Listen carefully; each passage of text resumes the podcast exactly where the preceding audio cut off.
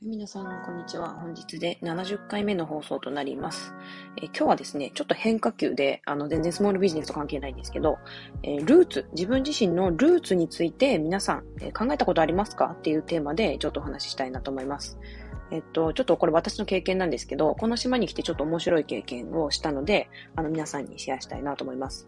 えっと、この出来事はですね、結構前なんですけども、3年ぐらい前になります。コロナの前だったので、だいたいそんなもんだったんじゃないかなと思うんですけど、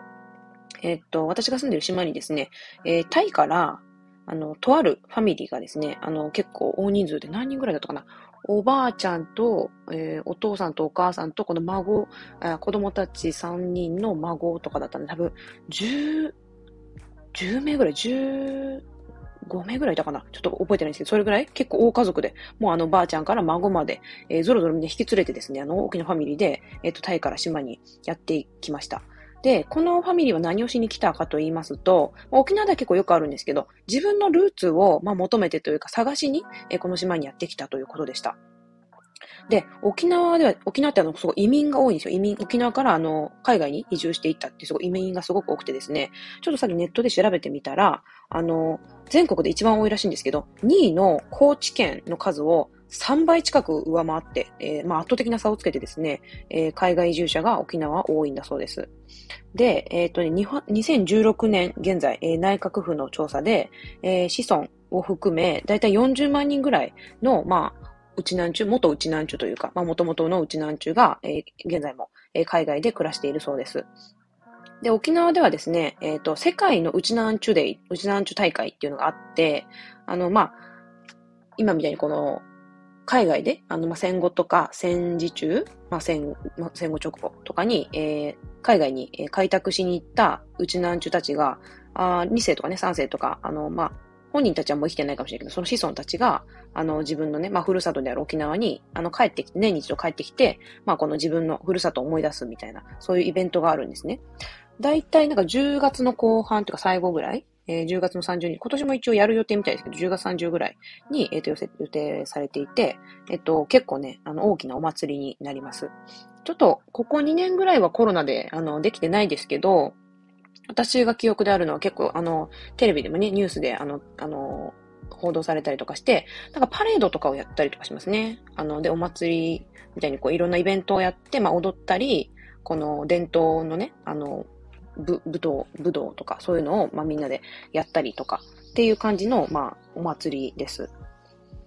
で、えっ、ー、とまあ沖縄からね、海外に行ったあの国の中で一番多いのはペルーとかブラジルとか結構南米とか、あの、暖かいところが多いですね。ハワイも多いし、ニューカレドニアとかも多いですね。だけど、私自身もそうなんですけど、なんかすごい思うのはね、沖縄から離れても、やっぱりこの子孫っていうか、あの、まあ、沖縄の人って沖縄のことすごい好きなんですよね。郷土愛がすごい強いっていうか、で私自身別に沖縄の人ではないんですよ。私はお母さん、母方があの沖縄の人ではありますけど、自分自身の内地で育って、えっと内ちゃんなんで別にうちなんちゅうじゃないんですけど、でもやっぱりまあハーフうちなんちゅうということで、なんかやっぱりこの沖縄に対してもすごく郷土愛が強いです。で私はあの、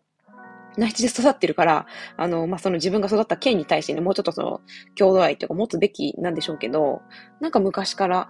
なんでですかね、沖縄のことが好きで、結構、あの、小さい時からね、よく、あの、遊びに来たり、なんか、一度ね、住もうと試みて、あの、夏休みにね、勝手に引っ越してきちゃった、あ引っ越し、あ飛行機乗ってきちゃったっていうこともあるくらいです。で、あの、まあ、そそういうわけでです。あの、ちょっと話を戻すと、あの、タイからね、あの、ファミリーが来たと。で、そのファミリーの、あの、今生きてるね、おばあちゃん。そのおばあちゃんはだいたい70歳から80歳ぐらいだったと思うんですけど、このおばあちゃんのお父さんが、この島の出身だったらしいと。だけど、まあお父さんから話はずっと聞いてたけど、まあそのおじいちゃんはね、もう亡くなっちゃってて、で、そのおばあちゃんはその、まあいわゆるハーフうちなんちゅうなわけじゃないですか。お母さんはタイの人みたいなんですけど、まあお父さんがあの、この島の人だということで、あの、この自分の、このお父さんのね、ふるさと、お家をちょっと見てみたいまあ、ちょっとお墓参りもしたいということでいらしてました。で、このファミリーが来てたのは、島に来てたのは2回目だったみたいで、私がそのお会いしたのは2回目の時だったんですけど、これもま、またまたなんか、すごい、あの、発見の仕方だなと思ったんですけど、このおじいちゃんの情報、ルーツに関する情報はほとんどなかったみたいなんですよ。わかるのは、このおじいちゃんのフルネーム、名前と、この島ですね。島の名前、このおじいちゃんのふるさとである、まあ、沖縄県の、まあ、この島っていう情報しかわからなくて、その情報だけを頼りにですね、この島にやってきたわけです。で、まあこの島すごいちっちゃいんで、あの、たまたま、まあ島に来て、で、あの、まあ、ドミトリーみたいな感じのね、あの、民宿みたいな感じの宿にこのファミリーで泊まったみたいなんですけど、この宿の店主の方が、まあ、その話を聞いて、あ、ぜひじゃあちょっと聞いてみようって言って、このね、近所の人にじゃあ聞いてみようねって言って、この、まあ、生きて、今生きてるこの、まあ、なんかいろいろしてそうなこのおばあたちに聞いて回ったそうなんですよ。この、な、ユーファミリー、ユーファミリーっていう、あの、方がね、タイから来ていて、この自分のおじいちゃんたちのルーツを探しに来てるんだけど、って言って、口コミで聞いたらですね、その名前だけで、あ、この、この名字はきっとどこどこの部落なはずよ、みたいな。で、その部落でちょっと聞いてごらんって言って、その部落で聞きに行ったら、結構すぐですね、あ、この、この名字で、あの、どこどこって言ったら、この名前って言ったら、どこどこの、あの、おじいちゃんじゃないかみたいな感じで。で、それでルーツが分かったっていうことですね。そうそう。まあだから、まあ小さい島だからできることだと思うんですけど、口コミで、あの、ルーツが発覚したんです。で、お家が分かったところで、まあ、無事にですね、その、まあ、今、今、島にいる、この親戚たちっていうか、その、有家の、えー、まあ、も、元のファミリーというか、たちに、えー、再、再会ではないですね。初めて会うので、あの、まあ、会うことができたということでした。で、これね、すごい面白いなと思ったんですけど、この、えっ、ー、と、タイに行ったおじいちゃんは、戦時中ですかね、戦時中に軍医として、お医者さんとして、あの、まあ、海外、アジアの方かな？に出兵していたそうです。で、まあ、このおじいちゃんはですね、ユー家の次男だったので、まあ、その、なんていうかな、戦争に駆り出されたというか。で、昔からまあ、あの、沖縄だけじゃなくて、内地の方もそうだったと思うんですけど、出兵したあの男の人たちって結構あの次男が多いですよね。その家をまあ潰さないために、長男は残しておいて、まあ次男三男とかがまあ戦争に駆り出されたっていう話をよく聞くんですけど、まあ、ここのお家の場合もそうで、長男のおじいちゃんの方は、まあそのまま家に、えー、残って、その家業を積むために、あ、継ぐというか、まあか、あの家をね、続けさせるために、えー、っと、まあ、この島に残ったということでした。で、えっ、と、次男の方のお兄ちゃん、おじ、おじいちゃんは、あの、お医者さんとして出兵した後に、その後ですね、戦争が終わってもそのままタイに居残って家族を作っていったということでした。で、えっ、ー、と、長男の方のね、あの、おじいちゃん。まあ、その時はおじいちゃんじゃないですけど、長男の方の、えー、人は、この島に残ってですね、その後、えー、まあ、商店を、えっ、ー、と、開業させて、まあ、もともと開業してたのかな？ちょっとよくわかんないんですけど、で、まあ、そこでちょっと、あの、商、えっ、ー、と、商店を繁盛させて、まあ、島では結構有名な、あの、まあ、一番一番有名なというかね、感じの商店になって、まあ、財を築いたというか、えー、そうやっていって、あの、家族を、えー、作っていたということでした。でね、その後のね、進路がね、すごいなと思ったんですけど、あの、聞いてみたらですね、この、次男の方のお医者さんで、あの、戦争に行った方のおじいちゃんの子孫のキャリアがね、すごかったんですよ。なんかそうそうたるもので、まあやっぱお医者さんだったんだよね、そのおじいちゃんも。あの、その家族っていうか、あの、子供たちかな？子供たちのキャリアがね、孫、孫かなあれ？子供かな？ちょっとよくわかんないんですけど、あの、アップルで働いてる人、アップルの、あの、本社、本社って言ったかな？なんかで働いてる人とか、お医者さんとか、看護婦さんとか、まあ、なんかすごいそうそうたるキャリアで、うわすごいなっていう感じのキャリアでした。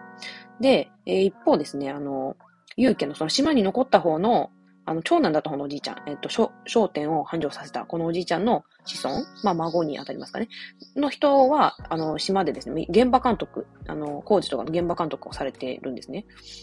で、まあ、仕事にね、別に優劣とかはないですけど、なんかこのキャリアの違いっていうのは、すごいやっぱり自分自身だけじゃなくて、やっぱその、あの、やっぱ、自分の、まあ、お父さんとか、まあ、このおじいちゃんおばあちゃんとか、祖先が、あの、気づいてくれたというか、ここういうのもすごい大きいなって思って、なんか自分もね、なんかなんとなく生きてきたけど、やっぱり、まあ今後その自分の子孫とかが、こうやってなんか大きく運命を変えていくんだろうなって自分がね、選んだこのキャリアとか場所とかっていうのが、あの、なんか本当に自分だけじゃなくてその後の運命も大きく変えるんだなってすごく思った出来事になりました。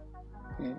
で、なんかこのルーツについて私、あの、すごく考えさせられた、あの、ことがですね、アメリカでもありまして、アメリカのロサンゼルスにちょちょっとだけ住んでたことがあるんですけど、そこで、あの、自分のルーツっていうのをすごく考えさせられたことがあったので、それについても、ちょっと次回お話ししていきたいなと思います。えっ、ー、と、今日はね、スモールビジネス全然関係なかったんですけど、あの、ルーツについてちょっとお話ししました。えー、それでは今日はこの辺で終わりたいと思います。はい、ではまた。